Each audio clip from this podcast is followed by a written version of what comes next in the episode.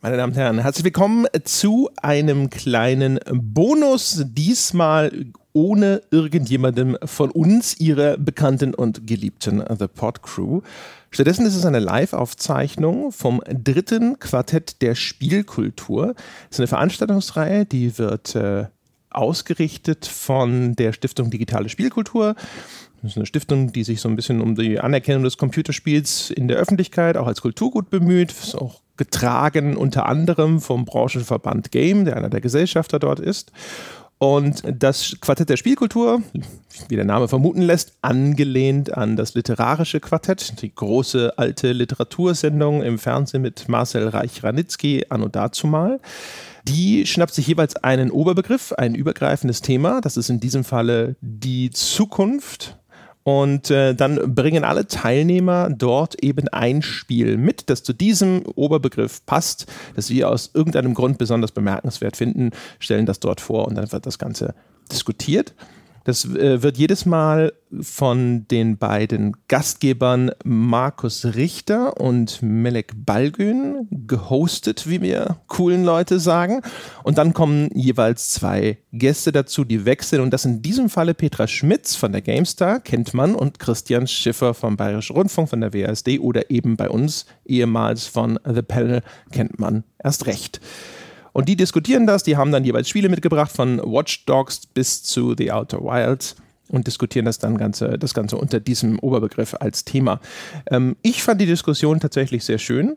Äh, dass wir eine Aufzeichnung haben, verdanken wir allerdings dem Dominik Ehrenberg, unserem hauseigenen Code Gott, der am Filmfest München teilgenommen hat, in dessen Rahmen diese, dieser Auftritt äh, stattgefunden hat und gesagt hat, so, hier, ich könnte das ja eigentlich aufnehmen oder ich könnte die mal fragen, ob die uns nicht im Anschluss eine Aufzeichnung zur Verfügung stellen können.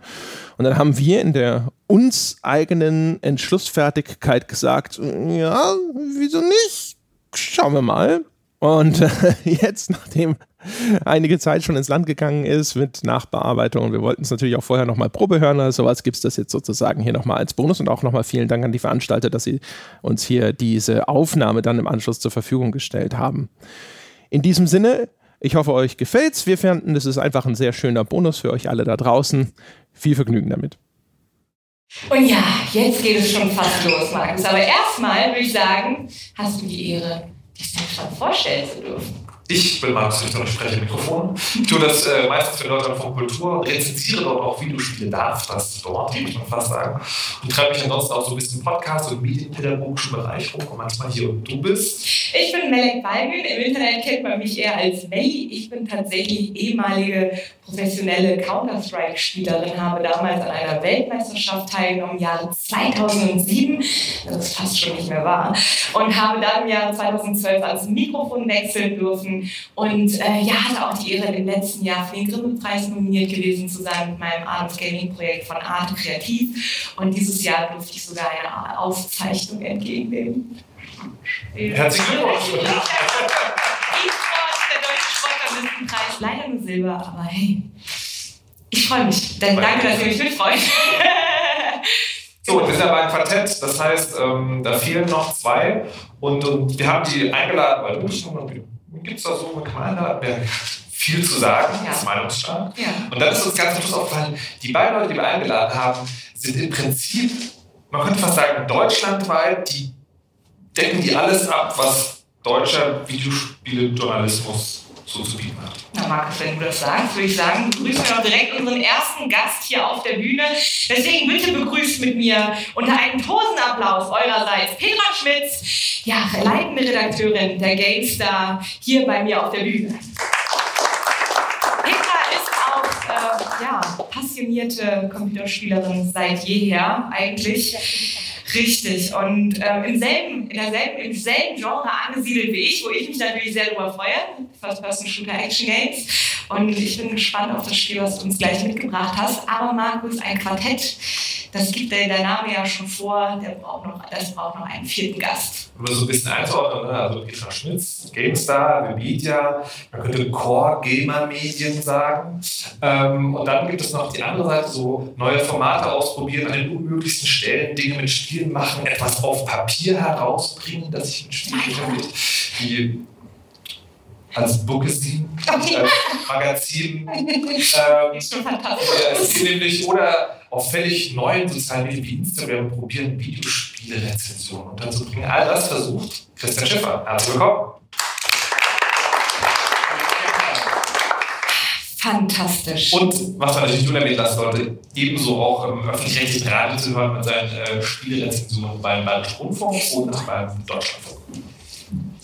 So, Auf jeden Fall eine ähm, wahre Runde. zu viert und ähm, wollen dies ähm, Quartett eben gebührt Spiele besprechen und denken uns aber immer auch ein, ein gemeinsames Thema aus. Und das Thema heute, was alle diese vier Spiele, über die wir sprechen wollen, verbindet, ist die Zukunft.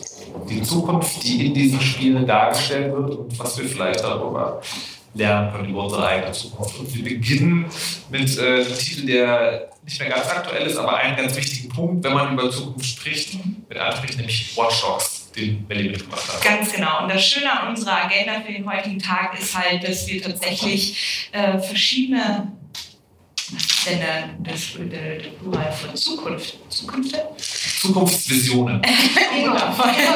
Visionen. Verschiedene Zukunft. Äh, naja, Visionen sind es ja zum Teil gar nicht, weil meiner Meinung nach sind wir gar nicht so weit äh, äh, entfernt von Watch Dogs ähm, oder von dem, was in Watch Dogs passiert.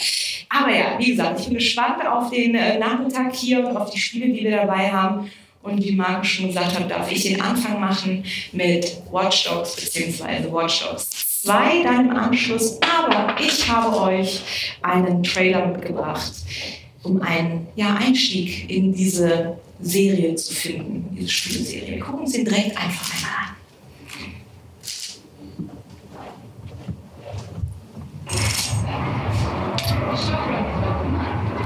So, das ist Watch Dogs 1. Wir haben Aiden Pierce, er ist ein irisch-amerikanischer Hacker, ähm, der im fiktiven Chicago angesiedelt ist. Das Spiel spielt auch im fiktiven Chicago, welches ähm, in naher Zukunft liegt, äh, wie man so schön sagt. Und ähm, ja, dieses Chicago unterliegt mehr oder weniger in Herrschaft einem äh, übergreifenden Computernetzwerk namens CTOS, also Central Operating System. Und ähm, ja, damit kann man wahnsinnig viel tatsächlich auch an Schabernack treiben, wie wir hier jetzt zum Beispiel sehen. Äh, APS hat sich ins System eingehackt und einfach mal die, äh, ja, die Straßenlichter bzw. die Ampelanlagen außer Gefecht gesetzt. Und ähm, hier wird halt wunderschön deutlich, was äh, mit so einem zentralen übergeordneten System alles machbar ist, wenn der falsche oder die falsche am Knöpfchen sitzt. So, ähm, jetzt eine kleine Anspielung an den City Blackout im Jahre 2003. Ähm, und äh, ja, das war auf jeden Fall der Trailer, der einen kleinen Einblick in, die, in, die, in dieses Watch Dogs äh, 1 bietet. Und ähm, Aiden Pierce, ähm, die Geschichte von ihm ist, dass er mit seinem Partner damals die Bankkonten eines großen Hotels leeren wollte. Nicht geschafft hat, ist aufgeflogen, wohingegen ähm, ein Attentat auf ihn verübt wurde, wo seine Nichte zu Tode kam. Und äh, seitdem versucht er natürlich, seine Nichte zu retten. Eine düstere, dunkle Gestalt, äh, die äh, ja, Selbstjustiz ausüben möchte, wenn man das so sagen möchte. Äh, und auf äh, viele, viele Dinge stößt, die ich natürlich jetzt nicht spoilern möchte, falls wir Leute haben, die äh, das noch spielen möchten. Aber ich glaube, das Grundprinzip des Spiels wird klar. Ähm, der Informationskrieg, ähm, dieses Spiel wurde im Jahre 2014 entwickelt von dem Studio, äh, von dem Publisher Ubisoft im Studio Ubisoft Montreal, also in Kanada und ähm, wird in, die, in das Genre Action Adventure Open World einge, eingestuft. Ist auf verschiedenen Plattformen äh, äh, publiziert worden. Windows, PlayStation, Xbox und tatsächlich dann auch ein halbes Jahr nach Release auf der Wii U. Und ähm, die Entwickler haben seit 2009 an diesem Spiel gearbeitet tatsächlich und die Hackergruppe Anonymous, bestimmt ein Begriff für den einen oder anderen hier, war tatsächlich auch so ein bisschen die Inspirationsquelle für dieses Spiel. Und ähm, ja, werfen wir einen Blick auf Watch Dogs 2. Äh, das ist der Nachfolger von Watchdog 1.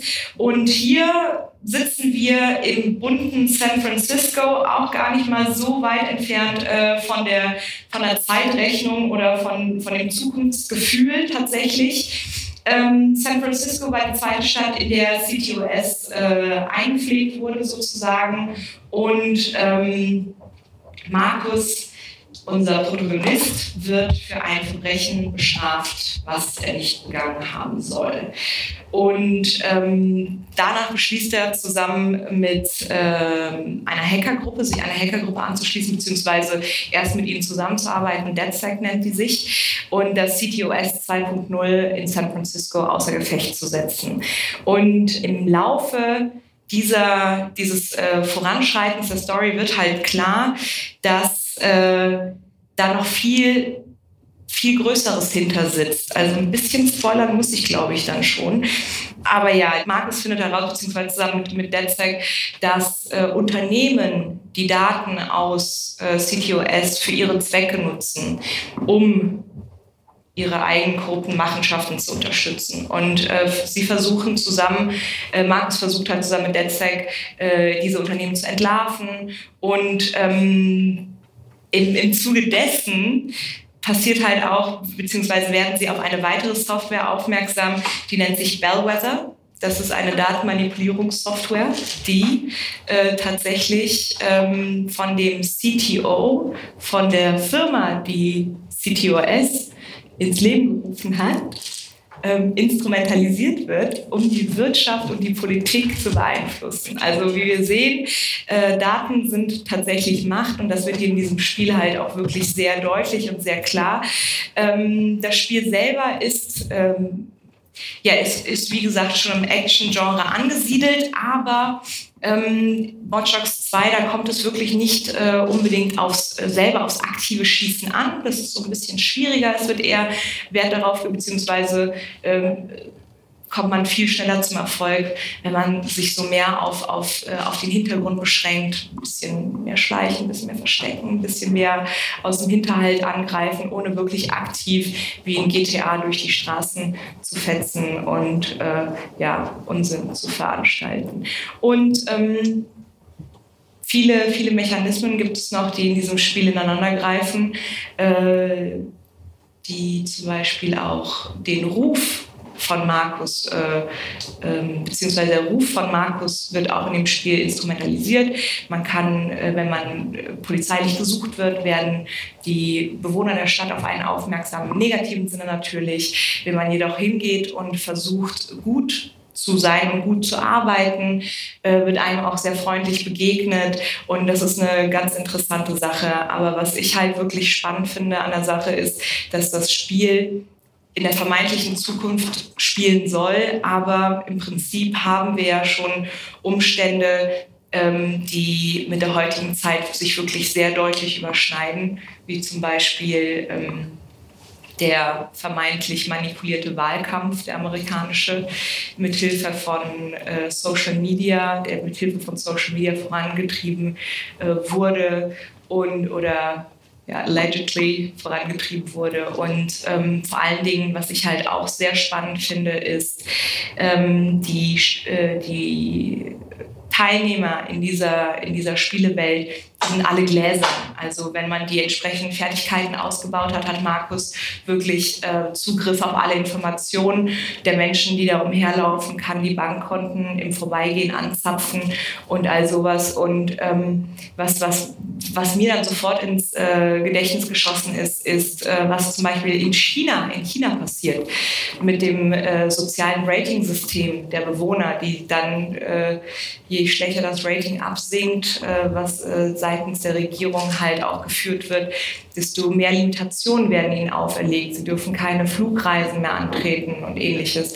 Und da habe ich halt sehr viele Überschneidungen gefunden. Punkt. Hat das was mit dir gemacht? dieses Spiel zu spielen, also dieser, dieser Typ zu sein, weil ich das spannend, das Spannende an beiden Watch Dogs Teilen und auch, dass es in der Ankündigung zum neuen Teil jetzt erscheint, der jetzt erscheinen soll, ist, und das finde ich ganz erstaunlich, dass die Bewohner der Welt vieh sind eigentlich. Also es gibt, es gibt sozusagen Charaktere der Geschichte, die eine Rolle spielen, also eine Aufgabe haben, dramaturgische, aber gerade dieses, man geht in der Stadt vorbei und die Menschen sind halt keine Menschen mehr, sondern Geldbörsen. Mhm. Ja, man zapft ähm, die quasi also, an. Ne? Und das ist, äh, und ich finde das erstaunlich, dass das Spiel das auch immer weiter treibt. Im ersten Teil kann man halt jedem in die Brieftasche laden. Mhm. Das heißt, die Menschen werden für mich ein Mittel zum Zweck, ich kann ein Konto. Im zweiten Teil, wo, die, äh, wo es darum geht, dass man Follower aggregiert, werden die halt zu Stimmvieh, wenn man so will. Und jetzt im dritten Teil, wo es ja dann so sein soll, dass man verschiedene Charaktere übernehmen kann, sind auch die Menschen eigentlich nur Hüllen und Werkzeuge. Und daher finde ich ganz erstaunlich, dass die Charaktere, die ja die Guten mehr oder weniger sein sollen, eigentlich genauso agieren wie die großen Firmen, die mhm. alles vernetzen und verkaufen wollen, indem sie einfach die Welt sich untertan machen und ähm, missbrauchen. Die, die, führen das so ein bisschen meines Erachtens nach diesem Robin Hood-Prinzip vor. Ne? Das ist, äh, aber das passiert ja gerade nicht. Ja, ja, aber es, es, es wird so, so kommuniziert. So, wir wollen die große äh, Company Bloom stürzen, weil die uns Böses tun und im, wie du schon sagtest, werden die Menschen selbst instrumentalisiert. Und ähm, ich meine, das haben wir ja, wie gesagt, heutzutage schon. Ich komme ja aus einer Branche, aus dem E-Sport, wo wir heut, äh, noch heute mit, mit großen DDoS-Attacken auf unsere Server äh, umgehen müssen, äh, wo dann auch quasi riesengroße Botnetze von der ganzen Welt zusammengespannt werden, um dann äh, so, so, so einen Turnierorganizer lahmzulegen. Und ähm, ich meine, sicherlich passiert das auch auf einer ganz anderen Ebene schon in unserer Zeit, aber das Beispiel ist jetzt zum Beispiel sehr nah an mir dran. Und ähm, im Prinzip ist das erschreckend real, was in diesem Spiel da so passiert. Weil wir werden ja auch irgendwo instrumentalisiert von den ganzen Influencern, die uns zum Beispiel in, eine, in, in, in ihre Marketing, Marketingrichtung drücken möchten, um eine, ein, ein großes Unternehmen zu benefiten, damit wir genau dieses Produkt noch einmal mehr kaufen. Also, wenn man da erschreckend real. Ähm, ja, einerseits, aber andererseits, und das werfe ich übrigens beiden Watchdogs-Titeln vor, ähm, sie sind auf der, auf der ganz obersten Ebene, sind sie im besten Fall ein zynischer Kommentar, ähm, aber auch ganz, ganz weit oben. Und je mehr man von diesem Spiel oder von diesen beiden Spielen eigentlich erwartet, desto mehr, also wenn man, man, äh, man kann ja zum Beispiel als Marcus äh, sich sozusagen in die in die Wohnzimmer von anderen Leuten rein hacken und, und denen zuschauen bei dem, was sie gerade machen. Da hat man zum Beispiel irgendwie die Sextelefonistin, die dann plötzlich mit ihrem Nachbarn, äh, äh, die ihren Nachbarn am, am Rohr hat. Ähm, aber das bleiben halt so Momentaufnahmen. Also das sind, das sind halt keine Geschichten, die erzählt werden, sondern es sind halt so, aha, Lacher oder, oder wird jemand misshandelt, zack, der Nächste. Äh, oder äh, da gibt es irgendwelche Auseinandersetzungen. Aber dieses Spiel kommentiert diese Sachen nicht. Es, sie passieren einfach und deswegen, äh, ich habe mich gerade bei Aiden Pierce, Aiden Pierce ist nochmal was ganz anderes als dieser Marcus. Äh, Aiden Pierce hat ganz andere Probleme als Watch Dogs 2. ähm, aber äh, was mich bei Watch Dogs 2 halt tierisch genervt hat, war, dass es immer nur eine oberflächliche, äh, zynische Betrachtung der ganzen Angelegenheit ist. So wie du sagst, äh, man benutzt dieselben Mittel wie die anderen auch und das auch nicht immer for the greater good, sondern eben auch, um blödsinnigsten Schabernack zu treiben. Und letztendlich läuft es halt auch in Watch Dogs 2 immer in irgendeiner Form auf Zerstörung hinaus. Irgendjemand stirbt immer. Irgend, also dieser Marcus äh, wäre gerne der Held, ist es aber nicht in meinen Augen. Noch weniger, also äh, der Aiden noch viel weniger, aber ähm, es ist ein zynischer, sehr oberflächlicher Kommentar und darunter ist einfach nur für meine Begriffe äh, Gameplay aneinandergereiht, das aber meinen, meine, mein Wunsch, das Spiel oder diese Welt, die da dargestellt wird, einzuordnen, nicht erfüllt. Also ich finde es zunächst einmal gut, wenn sich ein Spiel etwas vornimmt in der nahen Zukunft. Das finde ich machen Spiele viel zu selten. Sehr oft geht es halt irgendwie in die weite Zukunft hinaus mit Raumschiffen. Also das gefällt mir gut und das war ein Spiel. Mittlerweile ist es ja sehr angekommen in der Popkultur, vor allem durch die Serie Black Mirror. Sie haben damit angefangen, weit bevor diese Serie gekommen ist. Das gefällt mir gut. Und natürlich das Thema ist interessant, es ist natürlich sehr in your face, es lässt fast jegliche Subtilität ja. vermissen. Was ich aber interessant finde, ist dieser Gedanke, der dort drin steckt, dieser Smart City. Weil das ist ja eigentlich das, was man dort hat. Man hat so diese perfekte Smart City, das ist so dieses Buzzword. Wir wissen, dass zum Beispiel in in Japan, glaube ich, oder in Südkorea, irgendwie Panasonic baut eine Smart City. Und da gibt es aber dann riesige Probleme, weil die können zum Beispiel wirklich gehackt werden. und die können wirklich mit Viren, haben wirklich mit Viren zu kämpfen. Und dann muss da irgendwie ein neues, neue, neue Software eingespielt werden und so weiter und so fort. Ähm, also ich die, die auch schnell dann veralten und ganz kurz. Ja. Ähm, und ich finde, das ist eine Diskussion, die man viel intensiver führen müsste. Man müsste auch diesen Begriff, glaube ich, sich viel kritischer nähern. Und dazu, finde ich, kann dieses Spiel ähm, schon einen wertvollen Beitrag leisten. Es ist ja auch so eine meisterpropperhafte ähm, sehr cleane Stadt, was ich da so interessant finde. Das sieht man ja auch auf diesem Bild. Da würde ich aber, da würde ich aber direkt widersprechen wollen, weil das eben das Spiel genau nicht tut. Es, es wirft, es zeigt nur das Abziehbild, aber man ja. überhaupt gar keine Diskussion dazu, weil hier wird ja nur kommuniziert, also es gibt diese Stadt und es ist schon alles ganz gut, aber die Falschen betreiben sie. Ja, genau. Aber ja, ich finde, das, wir vergessen halt hier einen Aspekt, dass hier tatsächlich auch äh, wirklich nochmal herausgearbeitet wird, dass alles Menschengemachte auch von einem Menschen zerstört oder angegriffen oder utilisiert ja. oder als Werkzeug. Ja, aber letztendlich ist es aber immer so, dass man dann sagt, okay, die, das Analoge gewinnt dann, weil letztendlich irgendwie geht es dann eben um die Zerstörung. Ja. Und das ist dann eigentlich so die Macht dagegen. Und naja, und ich finde, ich weiß nicht, ob man das vom Spiel erwarten kann, aber wenn ich mir diese Diskussionen anschaue, zum Beispiel über Smart Cities, gibt es ja interessante Debatten, zum Beispiel in Barcelona. Ja, also wie kann man den Bürgern ähm, die Kontrolle über ihre Daten zurückgeben? Die Stadt München hat jetzt gestern ein Portal angekündigt, wo sie einen Single-On-Service anbieten, also wirklich sich als Kommune hinstellen und sagen, wir schützen eure Daten, weil wir das ernst nehmen, anders als im Silicon Valley. Aber das ist durch Watch Dogs 2 verursacht? das ist durch Watch Dogs verursacht?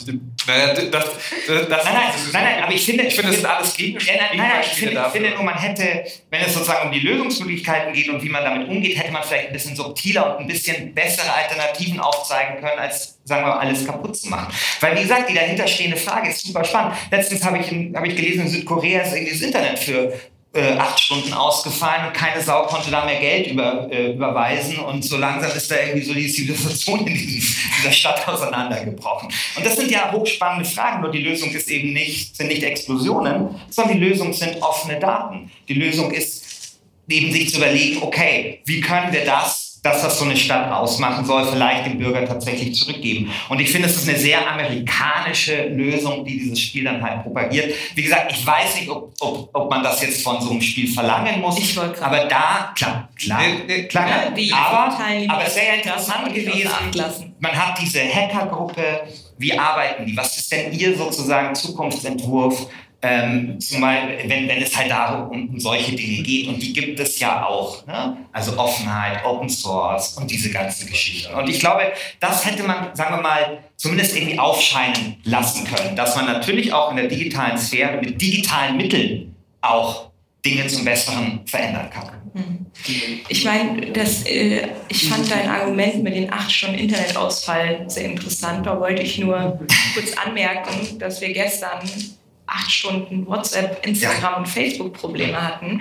Und dass Gott, das sei Dank hatte ich, Gott sei Dank hatte ich Wasser vor. Jetzt. Ja, stell dir das mal vor. Nee, aber äh, nee, jetzt einfach mal so kurz darüber nachgedacht. Allein das hat ja schon wirklich zu großen Natürlich. Problemen in der Kommunikationsstruktur geführt genau. und, und all sowas. Also ich, ich finde, durch Titel wie diese, die eben, wie du sagtest, sich endlich mal mit der nahen Zukunft, sonst haben wir immer diese Sci-Fi-Titel, die halt im nächsten Jahrtausend spielen. Ich überspitze das natürlich. Ich finde find, also find es tatsächlich sozusagen, ich glaube, das ist eine Diskussion, die ist ein bisschen gestrig, weil momentan beobachte ich eher, dass das also vielleicht nicht unbedingt die ganz nahe Zukunft, aber dieses Quasi-Realismus. Also beide Titel, über die wir heute, also die beiden Titel, die jetzt gleich noch kommen, die sind beide in so einem Ding, das ist noch nicht heute so, hm. aber das ist genau so auch vielleicht irgendwann von daher finde ich es ein bisschen früh. Aber, um, ja, ja, aber das hat, das hat sich vielleicht auch alles ein bisschen gedreht in den letzten fünf Jahren. Also ich glaube, so diesen Einfluss eben von Black Mirror und, und diesen Geschichten darf man da, oder The Circle äh, von David Eggers, äh, das Buch,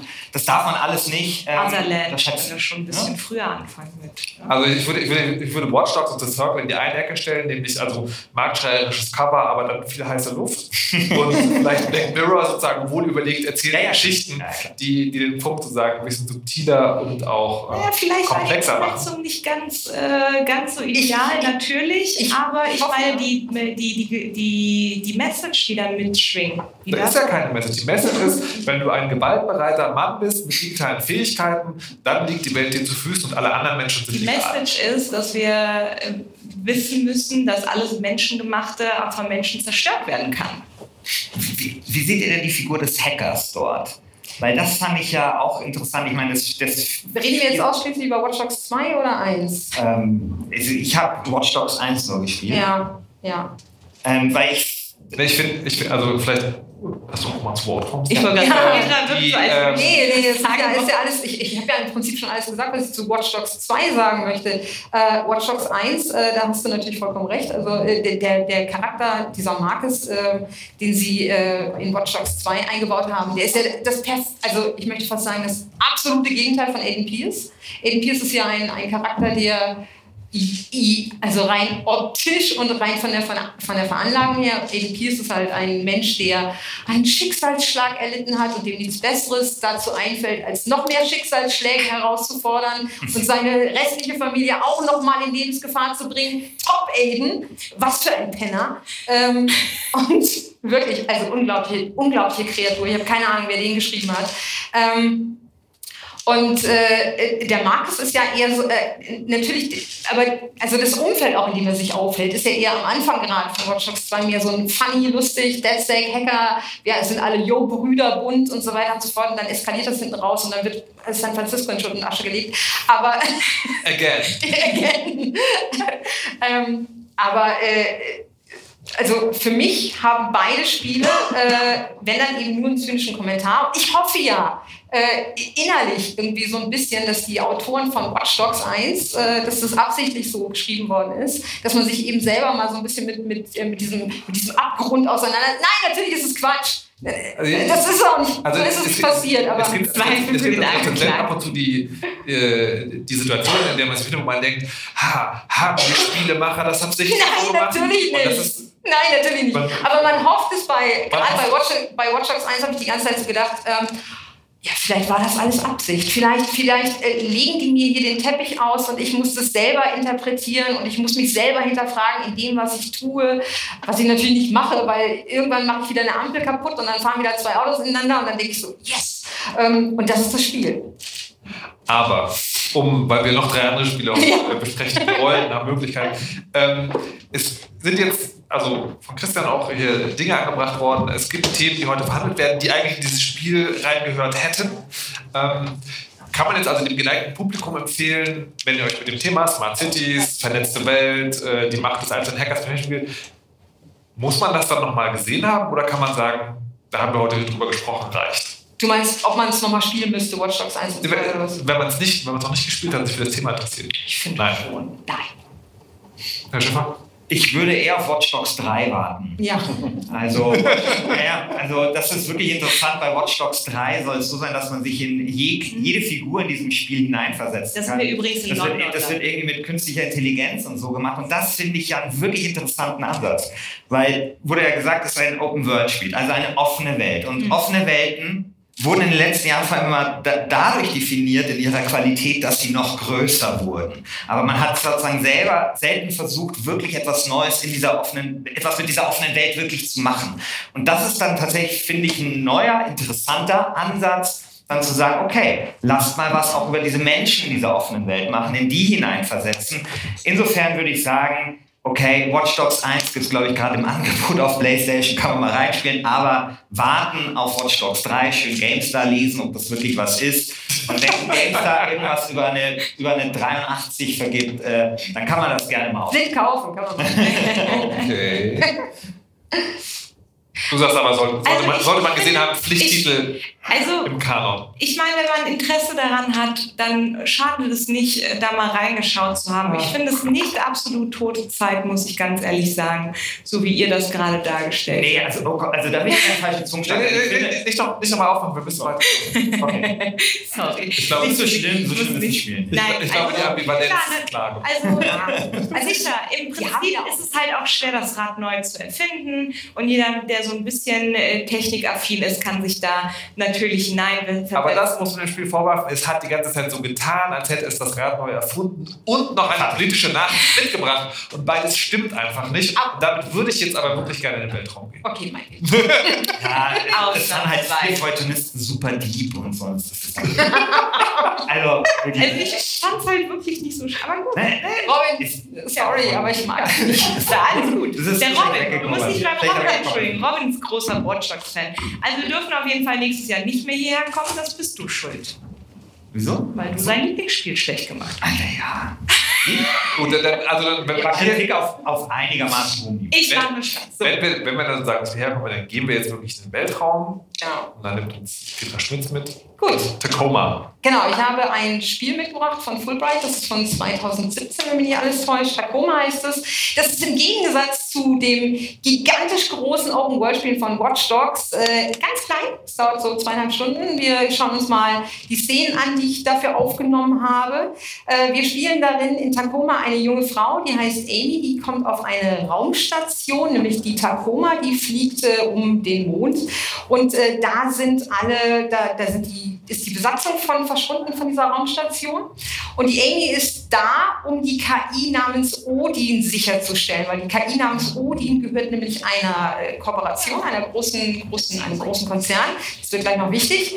Ähm, und die hätte gerne diese Odin-KI wieder, unter anderem deswegen, weil diese Odin-KI viele Aufzeichnungen gemacht hat von, diesem, äh, von dem, was auf diesem Schiff vorgeht. Äh, man kann das alles, was in den letzten Tagen und Monaten dort, nicht alles, aber so Snippets kann man eben äh, als Augmented Reality Filmchen sich anschauen und kann dann auch in den Kommunikationsstrukturen der einzelnen Bordmitglieder rumwühlen und man erkennt dann, während man das dann so macht, äh, was da passiert ist, warum da niemand mehr äh, an Bord ist. Ähm, und es wird ähm, hinten raus ein bisschen unangenehm. Äh, Es hat auch manchmal so ein paar so Momente, äh, wo man sich denkt, so ja, die bösen Konzerne, klar, natürlich. Ähm, Und die Konzerne sind auch der entscheidende Punkt an diesem kleinen Spiel, denn äh, diese ganze Story ist eigentlich gar nicht so brutal wichtig und spannend. Ähm, Und die Raumstation selber ist jetzt auch nicht wahnsinnig spektakulär. Die Figuren sind schön dargestellt, man mag denen gerne folgen. Aber was das Interessante an Tacoma für mich persönlich war, war eben die Darstellung der sozialen Strukturen ähm, im Jahr 20, was ist es, 86 oder sowas. Ähm, man ist eben nicht mehr in Ländern äh, verortet. Man, klar, man gehört noch einer Republik an als Mensch äh, auf der Erde, aber man gehört eben, man ist dann halt nicht mehr der Franzose oder man ist nicht mehr der, äh, der, ähm, der Italiener oder sowas, sondern man ist der Typ, der für die Venturis Company arbeitet. Oder man ist der Typ, der für Amazon arbeitet. Amazon kommt tatsächlich auch namentlich in diesem Spiel vor. Und man verschreibt sich loyal loyalitätsmäßig einem großen Konzern relativ früh schon in seinem Leben. Und je länger man diesem Konzern angehört und je länger man für diesen Konzern arbeitet, desto mehr Loyalitätspunkte häuft man an. Desto mehr Geld bekommt man, das man idealerweise auch innerhalb des Konzerns dann wieder ausgibt. Das heißt, äh, man hat so eine Potenzierung von dem, was wir vielleicht schon kennen. Jemand, der bei Amazon eine Kreditkarte hat und bei Amazon dann auch mit der Kreditkarte was kauft, bekommt Amazon-Punkte gut geschrieben, um damit dann bei Amazon wieder was zu kaufen. Und das ist, äh, das, ist das Wichtige, finde ich, an Tacoma, das äh, dargestellt wird eben auf dieser Raumstation. Am Ende löst sich die Geschichte in so ein bisschen ne, Können wir gleich nochmal. doof auf. Und ähm, aber das ist eben das Tolle an diesem Spiel, dass es dir äh, oder dass es dem Spieler relativ ohne einen das so "Äh, die bösen Konzerne in, in die Fresse drückt, auch wenn es natürlich Momente gibt, wo der böse Konzern eine Rolle spielt. Äh, aber dass es eben durch Kommunikation innerhalb der, der Gruppe da oben klar wird, äh, dass es in Aufzeichnungen klar wird und dass es äh, so, eine, so, eine, so, eine, so eine Lebensrealität entwirft, die nicht unwahrscheinlich ist für unsere Zukunft, die hoffentlich nicht wahrscheinlich wird, ähm, die wir aber in Teilen heutzutage schon haben. Also insofern sind wir schon so ein bisschen auch äh, bei dem, was du über Watch Dogs gesagt hast. Und äh, Takuma macht das sehr unaufgeregt und hat außerdem, und das ist auch wichtig für, für die Spielerfahrung, eine der wenigen netten künstlichen Intelligenzen, die jemals auf einer Raumstation in einem Film oder in einem Spiel vorgekommen sind. Was ich ja durchaus spannend fand, ist, ähm, Das, einerseits ist ja das, was du gesagt hast, also die Menschen ordnen sich Konzerne zu. Ja. Das ist ja so ein Science-Fiction-Konzept, das es schon ein bisschen länger gibt. Ewig. Und ähm, andererseits sind sie aber, und das ist dann also die ganz direkte Anspielung, alles Contractors. Ja, genau. Sie sind also nicht irgendwie auf Augenhöhe Ja. oder integriert, sondern sind halt sozusagen so, Sie müssen ja auch immer wieder neu bitten, um weiter be beauftragt zu werden. Also die Tacoma-Crew äh, hadert gerade mit sich, äh, kriegen wir noch einen Vertrag, einen Folgevertrag fürs nächste Jahr? Kriegen wir noch einen Folgevertrag fürs nächste Jahr? Äh, wenn man den nicht bekommt, A, bedeutet das natürlich finanzielle Einbußen, aber B, bedeutet das auch unter anderem, äh, wenn man so ein Jahr lang auf so einer Raumstation ist, dann äh, entstehen da Sachen äh, zwischen Menschen und da gibt es zum Beispiel ein Pärchen, was sich da oben gefunden hat und die beiden fragen sich natürlich jetzt, wenn du jetzt einen Vertrag bekommst, um ein weiteres Jahr hier oben bleiben zu können und ich bekomme ihn nicht, was passiert da mit uns? Also was ich aber auch spannend finde, ist, dass die, das ist ja quasi Zeit, Zeitarbeit oder Outsourcing auf die Spitze getrieben. Ja. Also das, das ist dann schon wieder fast ein Rückschluss zu Watch, also der Mensch an sich ist wertlos. ja, natürlich. In dem System, was da als Zukunft visioniert wird. Was ja auch sich in der Story niederschlägt, lustigerweise, weil äh, ich weiß jetzt nicht, mag das noch irgendjemand spielen hier? Okay, dann sage ich es nicht. Nee, ich ich finde das wichtig. Es ist äh, wissenschaftlich bewiesen, dass Spoiler den Spiel äh, und den Zuschauerspaß nicht beeinträchtigen. Ah, in dem Fall würde ich schon sagen, das ist ein Spoiler, den, den Also ich ich ungern kenne, eingehe. kenne das Ende auch nicht und würde es gerne ungespoilert auch. Ja, dann, dann okay. Ja, gut. Ähm, Gibt Äh, es äh, für Virtual Reality eigentlich? Nicht, dass ich wüsste, ich habe es äh, ich hab's, äh, schnöde auf dem PC gespielt. Es Ja, aber ich, so also ein ich, Spiel, ich muss sagen, ich finde es gerade sehr, total schwierig, zu sagen, über die Qualität des Spiels zu sprechen, ohne, ohne Ja, über mach. das Ende zu reden, weil das ein ganz wesentlicher Punkt Ah, ist. okay. Ich habe ich hab erstmal noch eine andere Frage. Das ist diese, man geht da rein und ist beauftragt, diese KI mitzunehmen. Genau, man ist, als, äh, man ist als Co- Contractor, lass mich das kurz erklären, man ist als Contractor für die Venturis Company auf dem Weg zur Tacoma, um eben dort diese KI zu sichern. Äh, und zwar deswegen wegen der Aufzeichnung. Und ich sage es jetzt tatsächlich, äh, die, die äh, Tacoma Crew wird willentlich und wissentlich geopfert, um ein Gesetz, eine Gesetzesnovelle in Gang zu bringen. Also man will ein Gesetz außer Kraft setzen, um eben was zu ermöglichen für die Company, was vorher nicht möglich wäre. Und dafür soll die Crew der Tacoma geopfert werden. Also da wird ein, ein Unfall fin äh, äh, fingiert und äh, es gibt keinen Sauerstoff mehr da oben und die Crew schafft es aber, von diesem Schiff runterzukommen, bevor sie sterben. Also es ist relativ knapp, zwei Stunden vorher. Ähm, und zwar mit Hilfe der KI. Und äh, diese Amy soll eben diese KI und diese ganzen Informationen, die diese Raumstation, diese KI gesammelt hat, eben runterbringen auf die Erde, damit das niemand erfährt, was da oben abgegangen ist. Okay, dann müssen wir vielleicht jetzt noch einmal. Nee, ich will, kurz- ich will jetzt gerne die Frage stellen. Ähm, und zwar, man geht da auf dieses Schiff und das, was, was, man ja macht, ist, man äh, steckt so einen kleinen Computer irgendwo rein und beginnt einen Dateitransfer. Genau. Lustig, wir wollten genau und, dasselbe. Und dann, äh, und dann während, während das passiert, geht man rum und kann sich diese Dinge angucken. Genau. Genau. Und was ich fragen wollte, ist, kann sich diese Dinge angucken? Man muss nicht. Man muss nicht. Man kann also einfach stehen bleiben und das Spiel laufen lassen.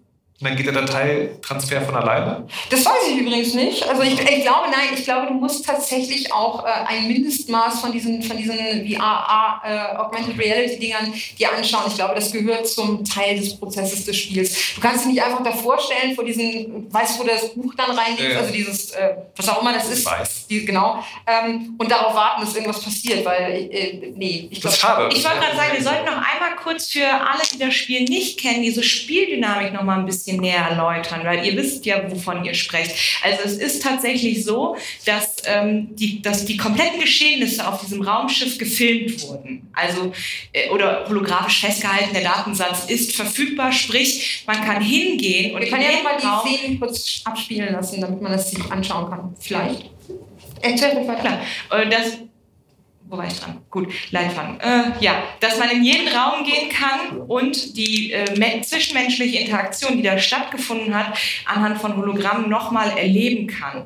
Und man kann die, soweit ich weiß, auch mehrfach erleben. Ja, du kannst die Und- spulen, vorspulen. Genau, und ja. sprich, du kannst denselben Zeitpunkt in verschiedenen Räumen erleben. Also du kannst quasi alles auf dieser Raumstation erforschen. Du musst es tatsächlich genau manchmal. Genau, in weil jedem Zeitpunkt passiert ist. Das Genau. ist, glaube ich, ein ganz, ganz wichtiger Faktor, das, weil man das System sonst nicht versteht.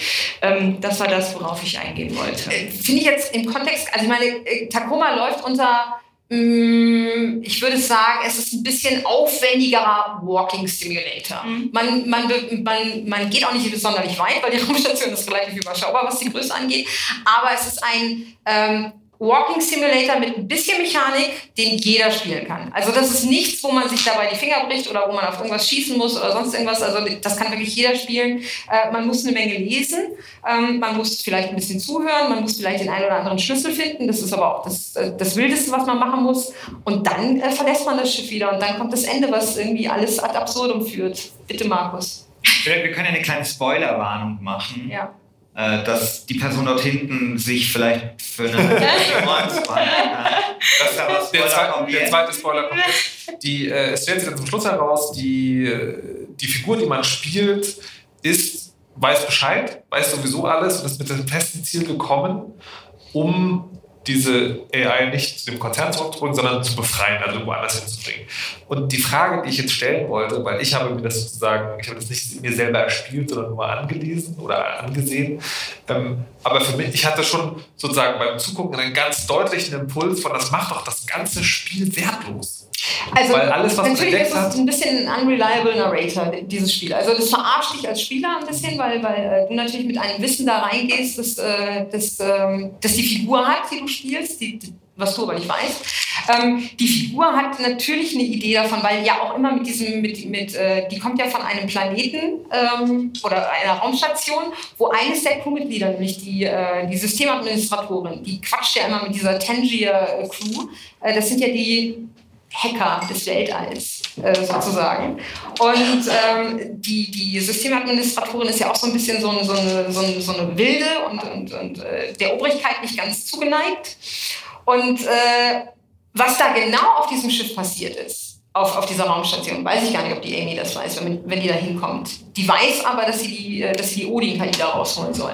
Und zwar deswegen, weil die Odin-KI und das, äh, nachdem dann wieder die Kommunikation hergestellt ist, äh, hat sich ja herausgestellt als eine nette KI, als eine empathische KI, als eine, ähm, wie soll ich sagen, eine KI, die sehr menschlich ist und ich glaube, das ist der entscheidende Punkt gewesen. Wo, also du musst halt immer bedenken, äh, zwischen der Anreise von Amy und dem Abholen der Leute, das erlebst du ja im Spiel durch diese Hologrammdarstellung relativ zeitnah. Aber dazwischen liegen ja dann doch ein paar. Ich hätte das so verstanden, dass sie alles weiß, aber. Okay. Ja.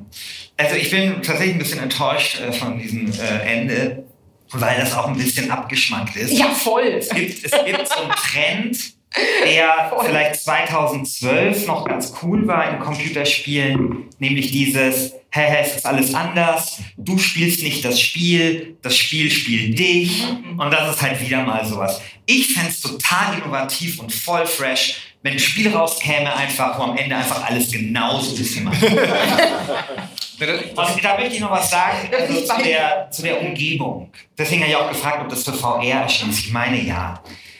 Weil ich finde die ziemlich fantastisch. Ich mag die auch total gerne, ja. Also, ich habe mal für den BR ein Experiment gemacht und zwar habe ich 24 Stunden in der virtuellen Realität verbracht. Oh ja, ich erinnere mich. Das war vor zwei oder drei Jahren. Ich habe mir wirklich diese Brille aufgezogen, 24 Stunden nicht mehr abgezogen, auch nicht zum Schlafen. Schlafen war eh schwierig, darf, darf man auch nicht zu lang, weil sich dann das Augensekret unter der Brille, hat der Hautarzt gesagt, ganz schlecht alles. äh, super, super schwierig auch irgendwie aufs Klo zu gehen und zu essen und weiß nicht, ich hatte da einen Freund von mir, hat mich da begleitet und gedacht, aufs Klo. er ist der coole VR-Schamane, der mir diese Erfahrung gibt. Am Ende war der nur so eine Art Zivi, der mir den Pissbeutel hingehalten hat. Roll. Und auf jeden Fall habe ich 24 Stunden in dieser virtuellen Realität ähm, verbracht und sehr viele Spiele gespielt. Mhm. Und damals war das ja relativ neu und man hat richtig gemerkt, wie die Game Designer eigentlich alte Spielekonzepte übertragen, noch nicht so eine richtige Grammatik gefunden haben für dieses Medium. Und kurz gesagt, ich kann niemandem empfehlen, also 24 Stunden in der virtuellen Realität zu verbringen. 24 Stunden in Tacoma wiederum zu verbringen, wäre vielleicht, also 24 Stunden wäre zu viel, aber das ist wirklich was, wo ich einfach diese Umgebung, ich liebe diese Raumstation, ich liebe es aus diesem Fenster zu schauen, mhm. ich liebe es mit diesem Aufzug hochzufahren, gut, diese, haben wir kurz gesehen, diese Werbung mir anzuschauen. Es ist genau so ein Spiel, das eigentlich so diese, diese Ruhe des Weltraums, diese, diesen begrenzten Raum auch in dieser in dieser Raumstation so schön, hat deswegen auch so schön geeignet, finde ich, auch für so ein, das so ein Medium. Super, super ruhig. Und, und das hat mir imponiert. Also Raumstation, diese Welt, diese kleinen Ideen, die drinstecken. Also nochmal, du fängst ja auch gleich an, wenn man hochfährt mit dem Raumaufzug und da ist einem da so Werbung reingespielt und man denkt sich, ja, eigentlich ziemlich clever. Ich meine, man hat da nichts zu tun, eine halbe Minute, klar, wird einem da Werbung angezeigt. Ja?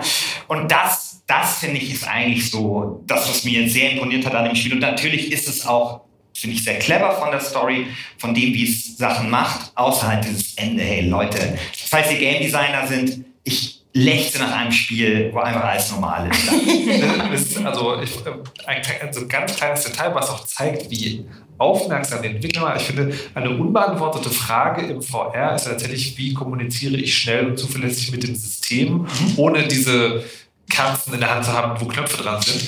Und ähm, ich weiß nicht, ob es wirklich Gebärdensprache ist, aber man sieht ja. die Hände der Spielfigur ja, ja. und die Gebärden genau. halt immer, wenn es so einen genau. gibt. Das ist eine unfassbar clevere, also einfache, aber in ihrer Banalität total clevere Idee. Und sie hat William schon damals in Otherland geschrieben mit den Handschuhen. Und die, das ist ähm, einfaches umzusetzen eigentlich. Und die, äh, die ich finde, also wenn wir jetzt heute auch darüber reden, was, welches Spiel hat dann eine authentische und gleichzeitig gute Vision von einer Zukunft, finde ich, das ist schon so ein Punkt, wo wir sagen, Hut ab, das ist auch an den kleinen Details gedacht worden. Ja, ja. Ich, ich, also grundsätzlich die ganze Ästhetik von diesem Spiel ähm, ist hat mich sofort mitgenommen.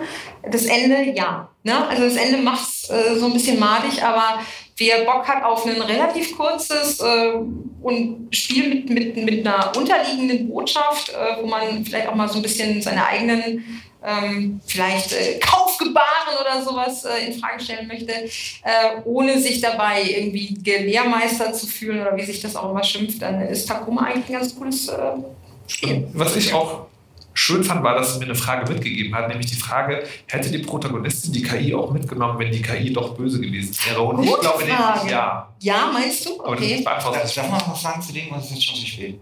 Nee, mach ruhig.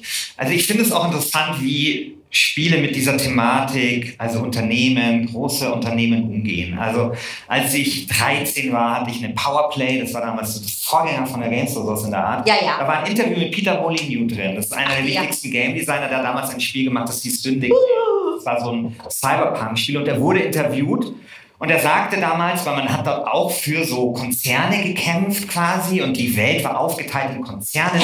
Und da wurde er gefragt von diesem Interviewer, ja, halten Sie das denn für eine realistische Zukunftsvision? Und dann hat er so gesagt, ja, total, weil Sony hat schon zehnmal so viel Geld wie Venezuela, also Umsatz wie das Bruttosozialprodukt von Venezuela oder irgendein so Land. Und jetzt muss man sich vorstellen, dass Sony zehnmal so groß ist wie Nintendo. Und dann war leider die nächste Frage, läuft das auch auf einem 286er mit 16 Megahertz oder so. Auf jeden Fall war es dann so, dass ich dann Peter Molyneux wieder getroffen habe. Dann, nämlich als ich dann beim BR gearbeitet habe, so 15 Jahre später. Ich hatte das Interview dabei, habe ihm das vorgelegt. Er arbeitete damals bei Microsoft und habe ihn halt gefragt, ja, ist das denn eigentlich immer noch so das, was er glaubt? Und er konnte darauf nichts sagen. Er, ach, das habe ich damals gesagt und so. Und ich finde das halt ganz gut, dass sozusagen die Macher von diesem Medium, wenn sie solche Themen angehen, sich mittlerweile offenbar den ein oder anderen Gedanken mehr machen. Weil ich finde es eine clevere Auseinandersetzung mit diesem Thema. Mhm. Ich habe kurz recherchiert, es scheint nicht äh, in VR. Ja, das soll ich mal, mal machen. Ja, also anderes ja Ende, Ende und in VR. Und in VR. Dann uneingeschränkte Empfehlung. Ja, ist kurz, muss man nicht kotzen. Genau. Motion Sickness gibt es nicht, glaube ich. Ich meine, da bist du ja recht stabil auf dem Boden. Das ist ja, das, äh, ja, das Laufen in VR ist ja immer noch ein Problem irgendwie. Das Teleportieren könnte ein bisschen müßig sein genau. im Spiel. Ja. Aber wenn man vielleicht irgendwann mal so ein kleines Rädchen an so einem Controller macht, wo man einfach laufen also, kann. Das ist einfach in der, in der Schwerelosigkeit. Ich meine, ja. zieht sich, man zieht sich am Anfang diese Schuhe an, gegen die Schwerelosigkeit ja. einfach weglassen, spielt in der Schwerelosigkeit für VR kann. Kannst dich überall dran ziehen, natürlich genau wie bei Subnautica. Naja, äh, anderes Spiel, andere Welt. Aber ja, ich finde das äh, Spielsystem finde ich super spannend. Also ich finde diese verschiedenen, äh, diese, diese, diese variable Zeitachse und die verschiedenen Geschichten, die man da erleben kann ähm, und wo man selber quasi Herr der Zeit ist in, in so einem Themenhintergrund, finde ich echt eine coole Sache. Mhm. Und ähm, ich würde ich habe es selber noch nicht gespielt. Ich habe mir ganz viel Videomaterial dazu angeschaut. Also es dauert wirklich echt nicht lang. Also, ja. Ich glaube, das wäre ein Spiel auch für mich tatsächlich. So, Dann Weltraum Teil 2. Weltraum Teil 2, Ah. ganz genau. Und täglich grüßt das Murmeltier, Alien. Ja, Christian, was hast du uns mitgebracht? also ich habe Outer das, Wild. ich hab das Spiel Outer Wilds mitgebracht. Outer Wilds ist von, das möchte ich kurz sagen, bevor wir den äh, Trailer dann sehen, ist ein Spiel von äh, Tacoma Interactive. Ach, guck. Äh, nicht Tacoma Interactive, Entschuldigung. ähm, wie, Gott, wie heißt es die Firma? Appa. Äh, genau. Ähm, Hier, warte, warte, warte, ich habe mir das. Annapurna Annapurna, Interactive. Entschuldigung. Annapurna Interactive, das sage ich deswegen dazu, weil wir hier auf dem Filmfest sind und ähm, es gibt ja auch Annapurna Movies oder sowas und das ist quasi eine Filmproduktionsgesellschaft oder Publisher, die sich zum Ziel gemacht haben, Filme zu machen, ähm, die sehr indie sind und interessant sind. Die haben zum Beispiel Her gemacht. Das war so ihr erster großer Erfolg. Und die haben einen Videospielableger, der sehr ähnlich funktioniert. Und tatsächlich schaffen sie es auch dort, immer eine, eine unglaubliche Stilsicherheit zu beweisen. Also genau wie die Filmproduktionsfirma ist genauso einfach dieser Spiele-Publisher, Film-Publisher, genau, genau so. Also sie bringen immer irgendwelche Spiele raus, die kein Mensch auf dem Schirm hat. Und dann sind die halt der Wahnsinn. Und genauso ist es bei Outer Wilds. Was ist Outer Wilds? Es ist ein, ein Weltraumspiel, um es möglichst allgemein zu sagen. Man beginnt auf einem Planeten. Und dieser Planet ist klein. Dieser Planet ist nicht so klein wie vielleicht die Planeten, die man aus der kleine Prinz kennt, aber schon sehr klein. Ja, sagen wir mal so wie der Gasteig. Man ist halt am Nordpol in, in, in strammen drei Minuten. Und man kann so eine Planetenumgehung kann man in fünf Minuten ganz gut schaffen. So, das ist so das Erste, was einem dort auffällt. Man ist auf diesem kleinen Planeten. Dieser kleine Planet hat ein Weltraumprogramm. Cooler Planet, ist klein, hat aber ein eigenes Weltraumprogramm. Wie geil ist das? So, und man selber ist derjenige, der jetzt ins All geschossen werden soll. Also geht man zu seiner Rakete. Und mein Gott, was ist das für eine tolle Rakete? Die Rakete ist aus Holz. Die ist halt so richtig schön mit vielen Details. Es ist die beste Rakete, das beste Raumschiff, was das Medium-Computerspiel jemals hervorgebracht hat. Und jetzt können wir den Trailer uns anschauen. Seht ihr den Trailer? Da sieht man. Äh, genau, Marshmallows. Äh, da muss ich gleich noch mal was dazu sagen. Ich war leider immer zu schlecht. Was? Mir Ja, egal.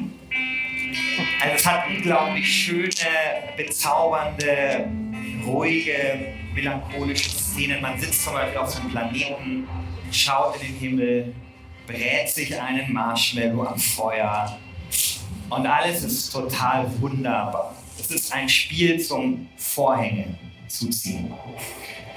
Ähm, und jetzt komme ich aber gleich, so warten wir noch den Trailer ab, genau, und da landet man mit, seinem, mit diesem großartigen Raumschiff. Das ist am Anfang immer ein bisschen holprig, muss man aussteigen, wieder reparieren und so. Ähm, man erforscht diese Planeten in diesem Sonnensystem. Es sind sehr besondere Planeten, jeder hat eine ei- andere Eigenheit, ähm, eigene Physik, eigene Flora und Fauna. Man hat wirklich dieses Gefühl, was Computerspiele wie kaum ein anderes Medium so gut vermitteln können. Das finde ich mal schade, dass es so selten gemacht wird, dass man wirklich Terra Incognita betritt. Das Spiel macht einen neugierig, was wird einen dort erwarten.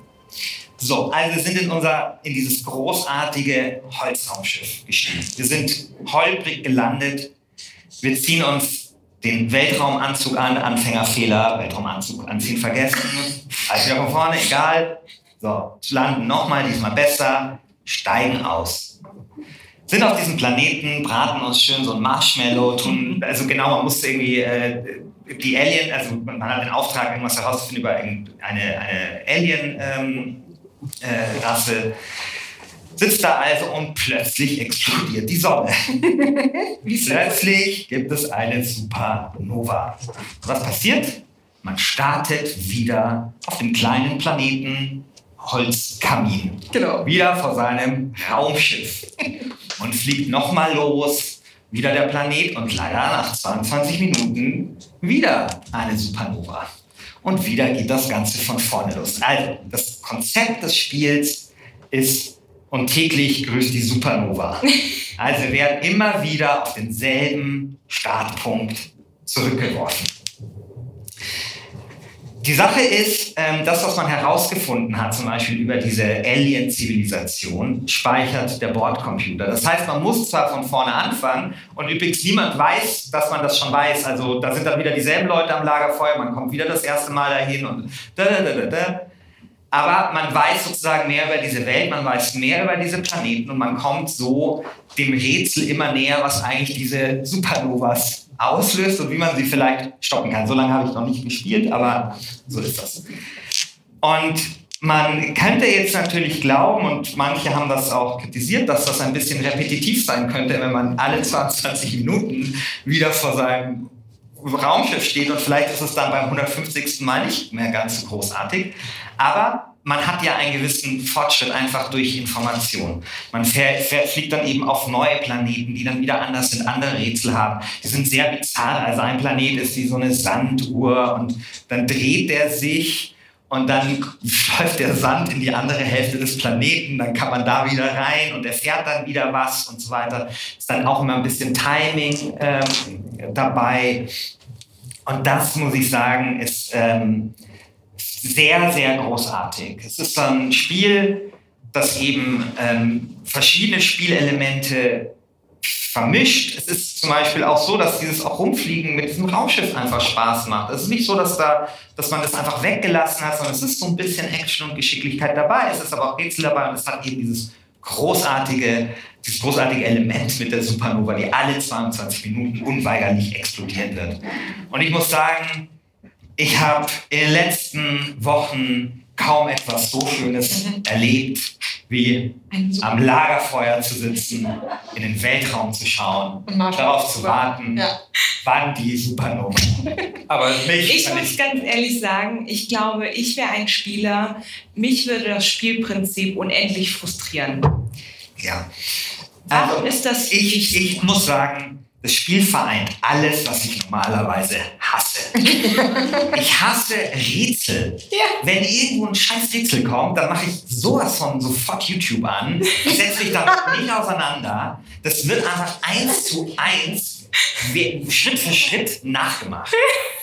Und wenn, ähm, und wenn ich irgendwo sterbe in einem Spiel und nochmal von vorne anfangen muss, ich bin jemand, ich beschwere mich schon, wenn ich äh, sterbe und nicht fünf Meter da vor dem Ort abgesetzt werde, wo ich weitergemacht habe, sondern da noch irgendwie, es gab jetzt dieses H.P. Lovecraft-Spiel, da wirst du irgendwie, wenn du stirbst, An der wirst, wirst du abgesetzt und dann musst du wieder in das blöde Boot steigen und dann nochmal hinfahren, die 90 Sekunden. Absolutes Für mich no go. Ja. Hey, wir sind, nicht, wir sind nicht so weit gekommen als Menschheit, ja, dass, wir, dass wir hier so eine Speicherfunktion irgendwie haben. Das ist eine große zivilisatorische Errungenschaft, eine Speicherfunktion. Wenn man Sachen nur einmal machen kann, dann, dann nennt man das Leben. Leben. Ja, dann braucht man dafür keine Computerspiele.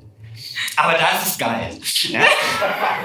weil, weil du eben diesen, diesen Fortschritt hast und weil du dann diese Entspannung hast und weil du dir dann jedes Mal überlegst, okay, wie gehe ich das diesmal an, weil du quasi jedes Mal eigentlich was, was Neues erlebst und das dann auch was Entspannendes haben kann, und? wenn du weißt, okay, diesmal habe ich halt vielleicht diese äh, Sanduhr leider den, das Timing verpasst die wird sich jetzt nochmal drehen und da komme ich jetzt dann nicht hin. Scheiße, was meinst du, die letzten sechs, Sekunden, sechs Minuten, bis die Supernova wieder. Marshmallow. Machst du Lagerfeuer an? Naja, du kannst auch einfach in den Weltraum springen, Raumanzug, dann geht's auch voll los.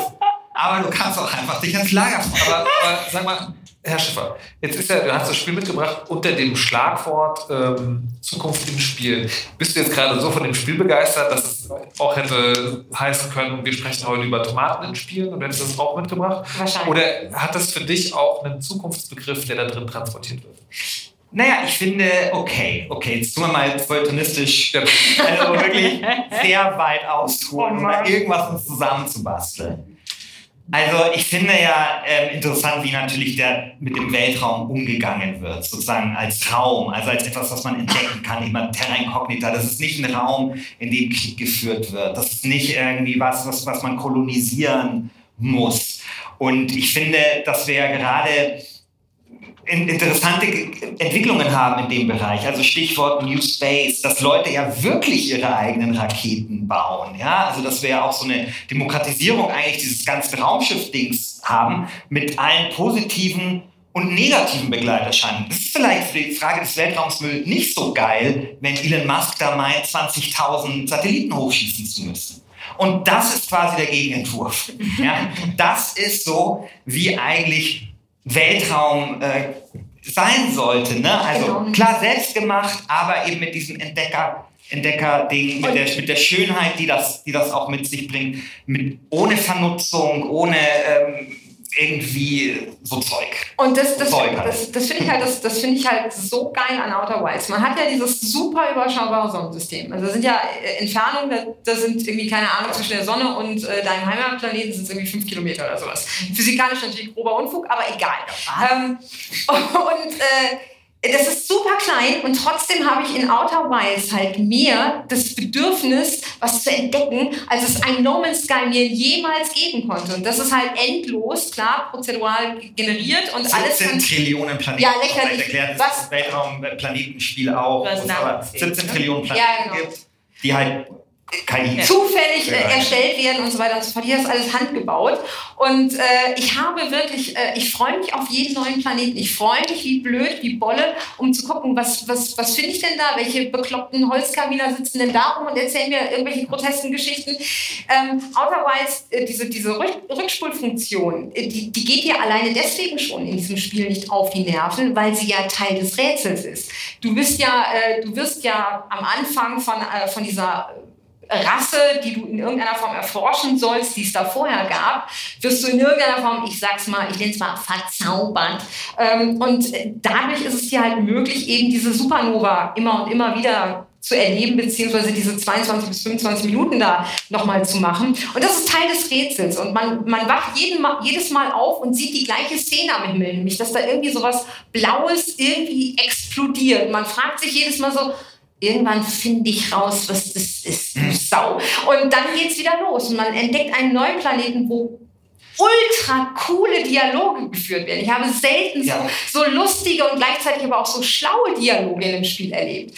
Und äh, dieses ganze Outer Wilds also ich hasse diese Phrase, aber das Ding ist so mit viel Liebe gebaut, dass charmant, charmant dass es dich anspringt und nichts an diesem Spiel geht dir auf die Nerven. Klar, okay, der 200. Tod kann schon mal nerven. Ich wollte gerade sagen, also ich bin ähm, immer noch sehr skeptisch.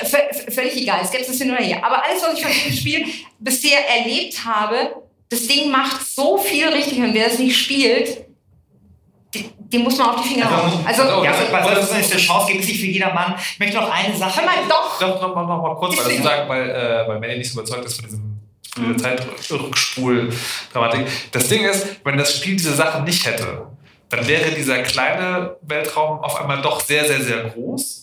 Man würde dann meistens vielleicht irgendwo, irgendwo stranden oder sein Raumschiff verlieren, müsste dann zurücklaufen durch die Welt. Das wäre alles sehr anstrengend. Und ich finde, die Macher innen haben es wirklich geschafft, diesen Sweet Spot zu finden zwischen ich kann, ich komme überall hin, aber wenn ich mich verfranse, komme ich auf jeden Fall auch wieder zurück. Ja, und wenn es halt ist, dass ich aus dem genau. Aus der Rakete rausspringen ohne Anzug. Man kann das sehr schnell. Du kannst, du, kannst, du kannst da an den blödsten Sachen draufgehen. Ja, ja. Wie du es gerade schon beschrieben hast. So, hey, neuer Planet, rausgehen. Ah, ich habe den, hab den scheiß Raumanzug. und dann schon wieder von Anfang. Also, was, was man vielleicht auch noch sagen muss, und dem ist es auch ein Gegenentwurf zu viel, sag ich mal, modernem Spieldesign, insbesondere auch von, von Ubisoft was Größeres. Viele, viele, viele, viele Spiele sind ja heute so zugekleistert. Also heute ist ja Entdecken oft gar nicht Welten entdecken in Computerspielen, sondern Fragezeichen entdecken. Mhm. Karten werden zugekleistert mit Fragezeichen. Hier ist irgendwas Interessantes. Also läuft man dann diese Fragezeichen ab und muss, macht dann irgendwelche Missionen. Es gibt ja diesen Begriff der Workification, also das Gegen, Gegen, äh, Gegenteil von Gamification. Ja, also da wird quasi, Spiele fühlen sich an wie Arbeit sie sind irgendwie auf Arbeit so, man macht irgendwelche Missionen, man macht Aufträge, man folgt die ganze Zeit irgendeinem Fragezeichen. Und das Spiel zeigt einfach, dass es auch anders geht. Wenn man sich Mühe gibt, dann kann man Neugierde auf andere Arten schaffen, als durch Fragezeichen. Es gibt aber, es gibt aber auch einen Punkt, äh, tatsächlich, also es gibt bei Outer Wilds auch eine Sache, die mich äh, ein bisschen kekst, aber das liegt in der Natur der Sache, dass ich Sachen gerne sofort weiß. Ähm, und man kommt äh, auf viele Planeten und man kann äh, Dialoge entschlüsseln von dieser alten Rasse und man kann Gerätschaften finden von dieser alten Rasse und man bekommt so Snippets, die Ja. sich aber erst so nach und nach zu einem Ganzen äh, zusammenstricken. Und es wird auch eine Menge kryptisiert. Oh, ich hasse Ja. Kryptisierung. Ähm, und dann stehe ich da und habe wieder irgendwas gelesen und habe so eine Idee davon, was es bedeuten könnte, habe aber keine Bestätigung dafür. Und sowas macht mich Ja, sauer. aber, ja, mich, ja, aber ein Tod muss man da Ja. sterben. Also Ja. entweder man hat, hat trotzdem Oder mehrere. Spielwelt oder Ja, man hat sie, ja, und das ist halt, dann- das ist halt einfach. Ja, aber das ist der Preis, den ich gerne bezahle, Genau, um, um da, um da äh, Spaß zu haben. Und Ja gut, dass das Grinden entfällt. Dann Ja, ja, das ist, ach, Grind, kein Spiel ist so weit entfernt von Grind wie das.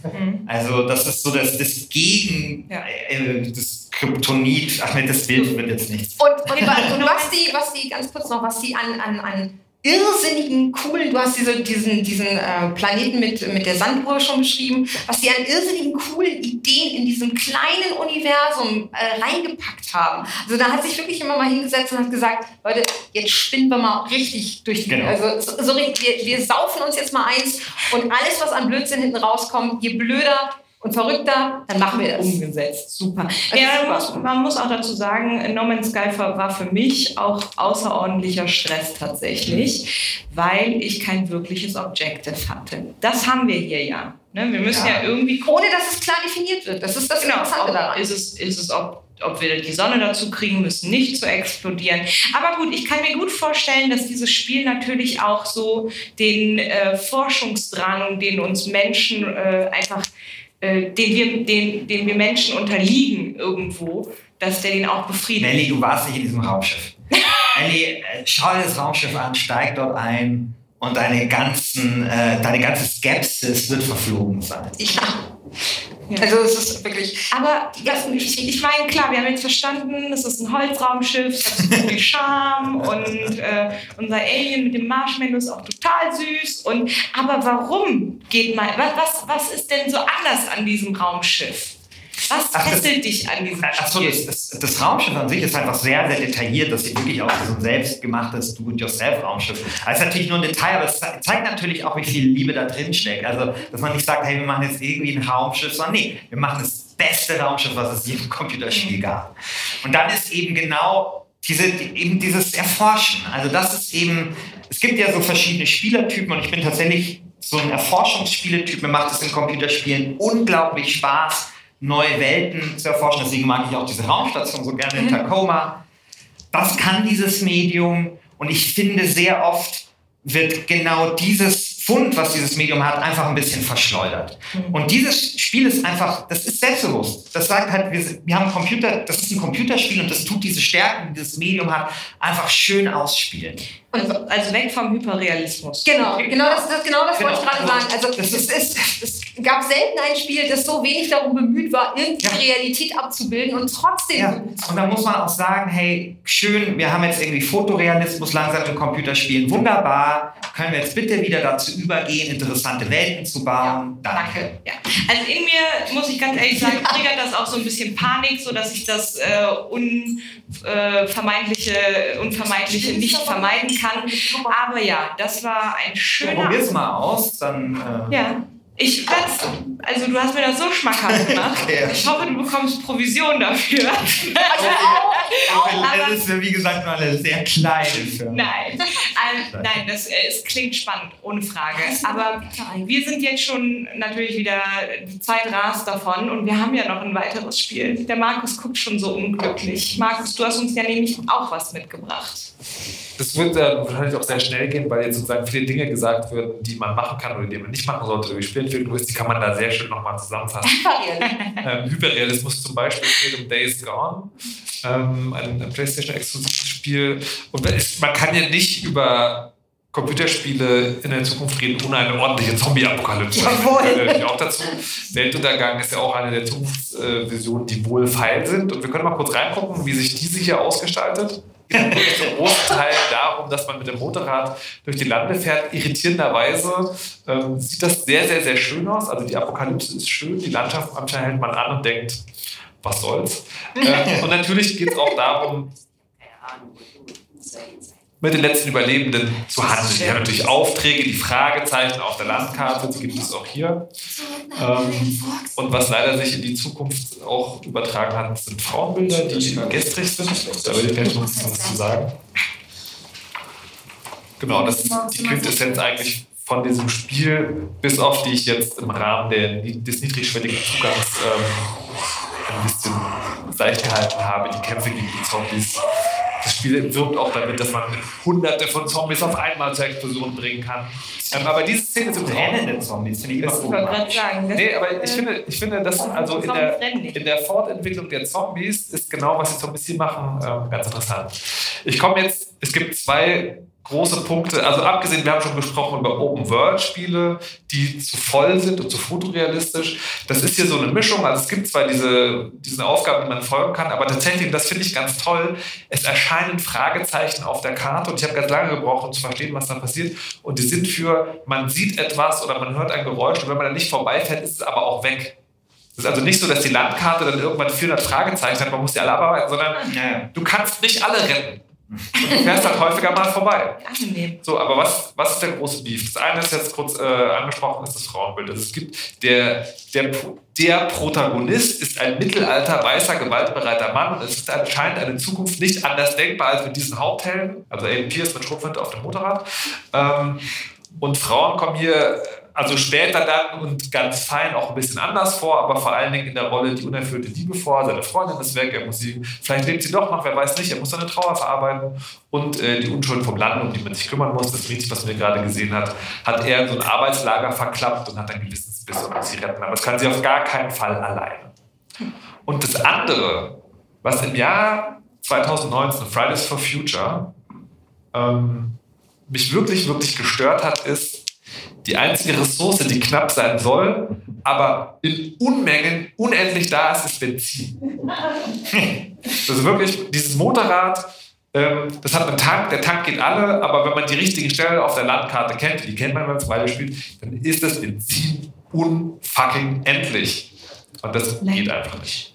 Was das Spiel dann aber seltsamerweise noch gut macht, ist dann dieses Spiel mit der Knappheit.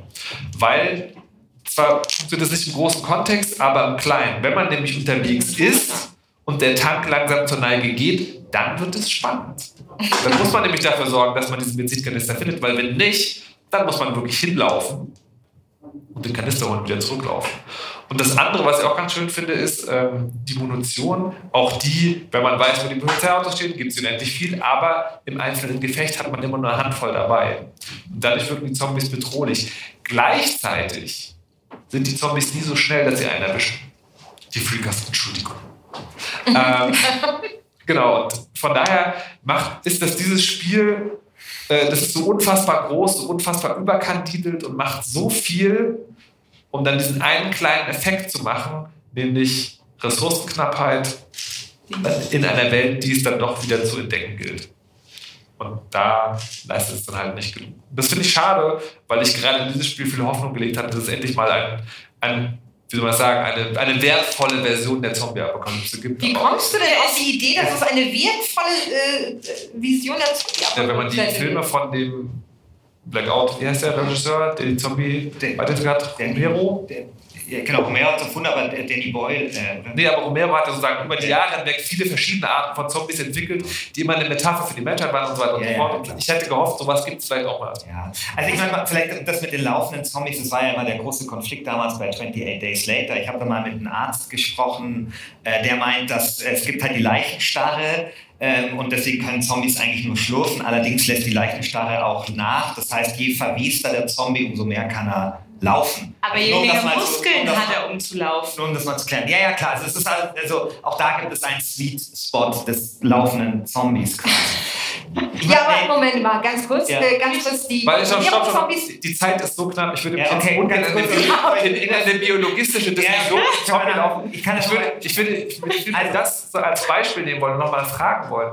Weil, also zwei Punkte. Das eine ist, die meisten Zuchtvisionen, die wir haben, sind Dystopien, so auch hier. Und das andere ist, warum gibt es so wenig Alternativen zum gewaltbereiten weißen mittelalten Mann? Aber mal ganz kurz, dass wir lieber über die biologische äh, Beschaffenheit eines Zombies diskutieren möchten, könnte doch auch eine Aussage über das Spiel Das sein. langweiligste Ja? Spiel des Jahres 2019. Aber hallo.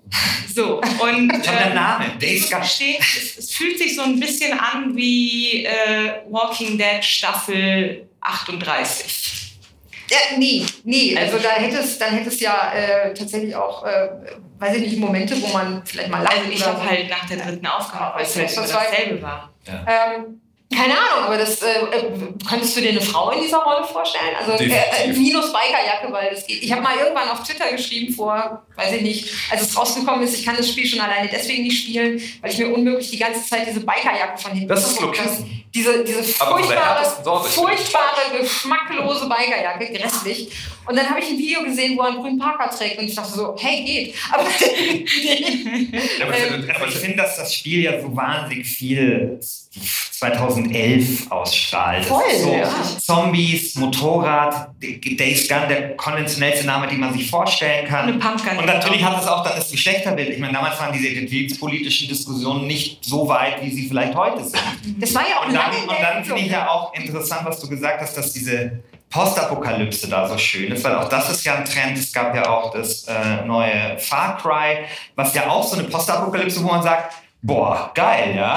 Ganz anders, ganz anders als das großartige Metro, letzte Metro-Spiel, äh, das ja die postapokalyptischste Postapokalypse in der Geschichte von Postapokalypsen hatte. Postapokalypsen hatte.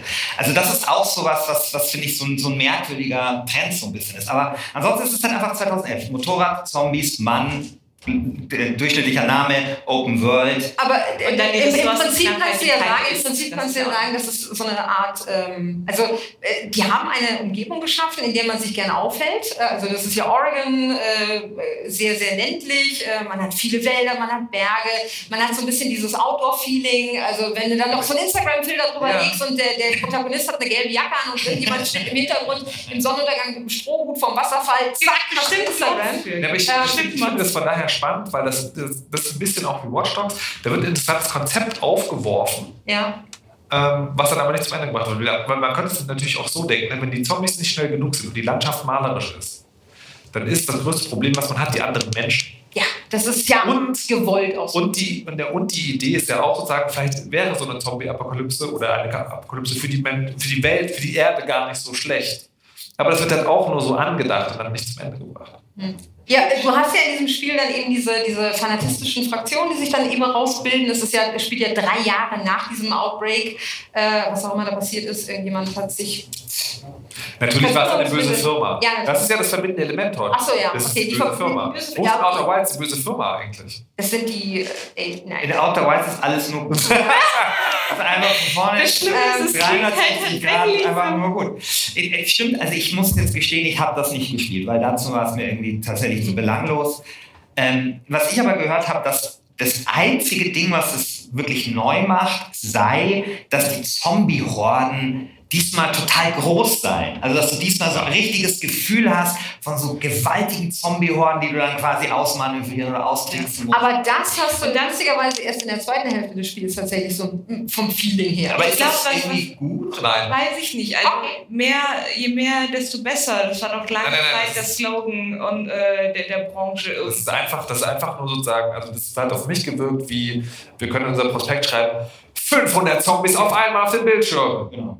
Aber mehr, Die letzten sind gut. 5000. Was ich aber interessant fand, was ich tatsächlich eine interessante Mechanik fand, ist, ähm, du kannst halt schnell reisen, wie in so vielen Spielen auch, die über so eine große Landkarte gehen natürlich. Von Stadt zu Stadt, kostet Sprit, aber wir haben ja jetzt gelernt, wir haben genug Sprit. Aber wenn sich neue Nester auf der Strecke aufgetan haben, kannst du die Schnellreise nicht mehr benutzen. Aber das ist ja nur das, wieder das, die Fragezeichen-Wiederholung. ne? Ja, aber es ist was Neues. Ich versuche hier irgendwas rauszuholen. Mein Gott, ihr müsst auch ein bisschen mit. da einen Feature-Balken machen.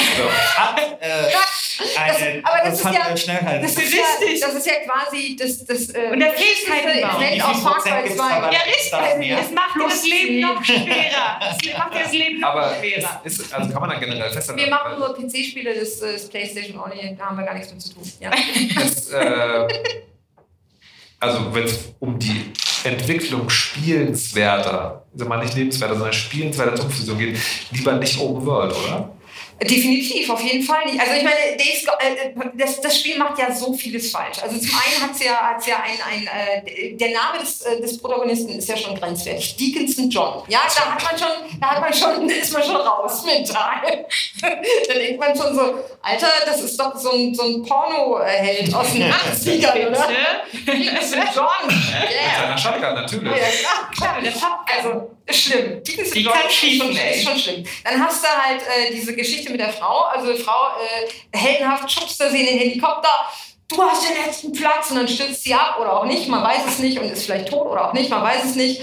Ähm, und dann ist er halt dieser tragische Held, ja, der ständig irgendwie, also diese Mercy Kills in diesem Spiel sind mir so hart auf die Nerven gegangen. Es gibt ja zwei, von denen ich zumindest gerade aktiv weiß. Das ist einmal die Frau mit den gebrochenen Beinen und dann ist es der, der, der, Entschuldige, und dann ist es, dann ist es der Typ, dem er, dem er äh, die Heroin-Überdosis gibt und das sind halt so diese fucking Mercy Kills, wo man sich dann als Spieler, der, der davor sitzt, denkt so, also das würde ich jetzt gerne selbst entscheiden, ob ich dem jetzt irgendwie die Luft abdrehe oder dem eine Überdosis gebe, aber das Spiel gibt einem keine Option dafür. Und dann denke ich immer so, okay, ihr, ihr nehmt halt, ihr nehmt solche Szenen, um der Figur und seiner Tragik äh, äh, also Gewicht zu verleihen, um dieser ganzen Figur äh, Schwere und Drama zu geben. Und ihr macht für mich als Spieler alles kaputt. Da darf man, ist, hat das was mit ludonarrativer Dissonanz zu tun? Ach, was? Nee. Nur mal diesen Begriff hier fallen. Nee, nee tatsächlich, tatsächlich in diesem Fall nicht. Das passt, das passt alles sehr gut. immerhin, Also das, immerhin habe ich, habe ich, habe ich gesagt. Du das, sagen? das, Spiel, das Spiel in seiner Mittelmäßigkeit breitet das über alle Aber es ist nicht ludonarrativ dissonant. Nein. Sehr gut. Das, das erklären wir beim nächsten Mal. Äh, aber, aber Wir, ja. müssen, wir müssen zum Ende kommen. Ja, aber wollen wir, wollen wir noch Wir haben noch Positives über Days Gone sagen? Hat schöne Landschaften. Es, naja, also Aber äh, am, am, ich würde es allerersten, gerne einschränken. am allerersten würde ich sagen, es ist ein Guilty Pleasure. Ja, und es ist auch in, seiner, in, in seinen schönen Landschaften ist es auch sehr abziehbildhaft und sehr, wie soll ich sagen. Es ist vielleicht etwas für Ingame-Fotografen. nee, eben nicht. Nein, nein, Kann nein, überhaupt nicht. Nein, nein, nein, nein, nein. Auch die brauchen Auch, ihre auch, auch, die, auch die gehen zu Red Dead Redemption. Auch Ingame-Fotografen sagen, Days Gone ist ein netter Versuch, aber äh, sorry, guckt euch mal an, wie es Rockstar gemacht hat. Die machen es halt richtig. Richtig, also Red Dead Redemption, das hatten wir ja auch in der letzten Episode. Fantastisches Spiel. Großer Mhm, Fan. ja. Mittel. Ja, äh, großer Fan. Okay, Sagen wir einfach. Aber liebe- irgendwo haben die halt auch Liebe TeilnehmerInnen, wir müssen zum Schluss kommen. Ja. Ich nehme sozusagen dem allgemeinen Stimmungsbild äh, Days Gone, Watch Dogs sind so Ich hätte mir gewünscht, du hättest ein schönes Spiel zum Schluss genommen. Ich hätte, Also ein gutes. ich hätte Nee, ihr wollt uns mit einem schlechten Gefühl hier raus, ich hätte damit wir das nächste Mal wiederkommen. Ähm, aber es hat sich halt nicht ergeben. Ja, schade. Und vor allen Dingen waren ja sozusagen die Mitbewerber auch äh, relativ stark dann in der Mitte, also Outer Wilds und Tacoma. In welcher Zukunftsvision würdet ihr denn jetzt am liebsten eure Zeit verbringen? Seine. Outer Wilds. Ja, Ich muss ganz ehrlich sagen, er hat mir den Marshmallow so schmackhaft gemacht. Ich glaube, ich würde mir den eher Ja, an. aber als Spiel ist es ja ganz cool, dass es immer neu startet, aber als Leben. ja ich- minus, Schwierig. minus ist Neustart. Aber wir kommen darauf nicht raus am Ende, oder? Ja, aber wer weiß, ob man das im Leben auch schafft. Ja, das, sind ja, das ist ja dann alles unter erschwerten Bedingungen. Ja, jetzt Deswegen, und da das ist, das ist dann so ein Problem. Tacoma ist auch, äh, kann man vielleicht machen, ich mochte die Raumstation, aber man ist dort alleine. Das Ja. ist so das Problem. Ja, aber man- ist eine, Alleine? man ist eine coole Rebellin, die AIs befreit. Das ist schon Und ziemlich irgendwie, also Days Gone, also ich glaube, Gut, ist in Watch Dogs Ich glaub- ja quasi schon, deswegen. also ich würde, ich glaube ich, in Watch Dogs noch am ersten Okay. klarkommen. Welche, das London oder das. Äh, das Ich habe äh, nur Watch Dogs 1 gespielt. So. Also ich glaube, die Watch Dogs 3, auch wenn ich das noch nicht kenne, ich glaube, da würde ich gerne leben. Ich glaube, ich mag San Francisco lieber als Chicago. Okay. Frau Schmitz. Also, ähm, ich, ich wäre gerne so ein Kaminer, so ein, vom, vom Planeten Holzkamin. Ich würde den ganzen Tag lustige Dialoge mit, also, die vor Selbstironie und Zynismus nur so triefen, äh, mit, mit, äh, mit den Leuten auf dem Planeten führen und ich würde jeden Tag woanders hinfliegen. Top. Das ist Mein Ding, Outer Wilds. Vielleicht dann doch lieber einer der NPCs sein, weil dann weißt du nicht, dass du in der Endlosschleife steckst. Ja, aber dann Marshmallow. minus der Sonnenexplosion. Outer Wilds minus der Zeitschleife. Oh, Darauf kann cheat. ich mich einigen. Die- Das finde Also ich. ich, ich, äh, ich, will, ich wähle einfach Tacoma, weil es, weil weil ich so groß- großartig finde. Einerseits, weil es eine Welt ist, die das Schlechte im Menschen zeigen kann, aber trotzdem, und das ist so wichtig, Anlass zur Hoffnung.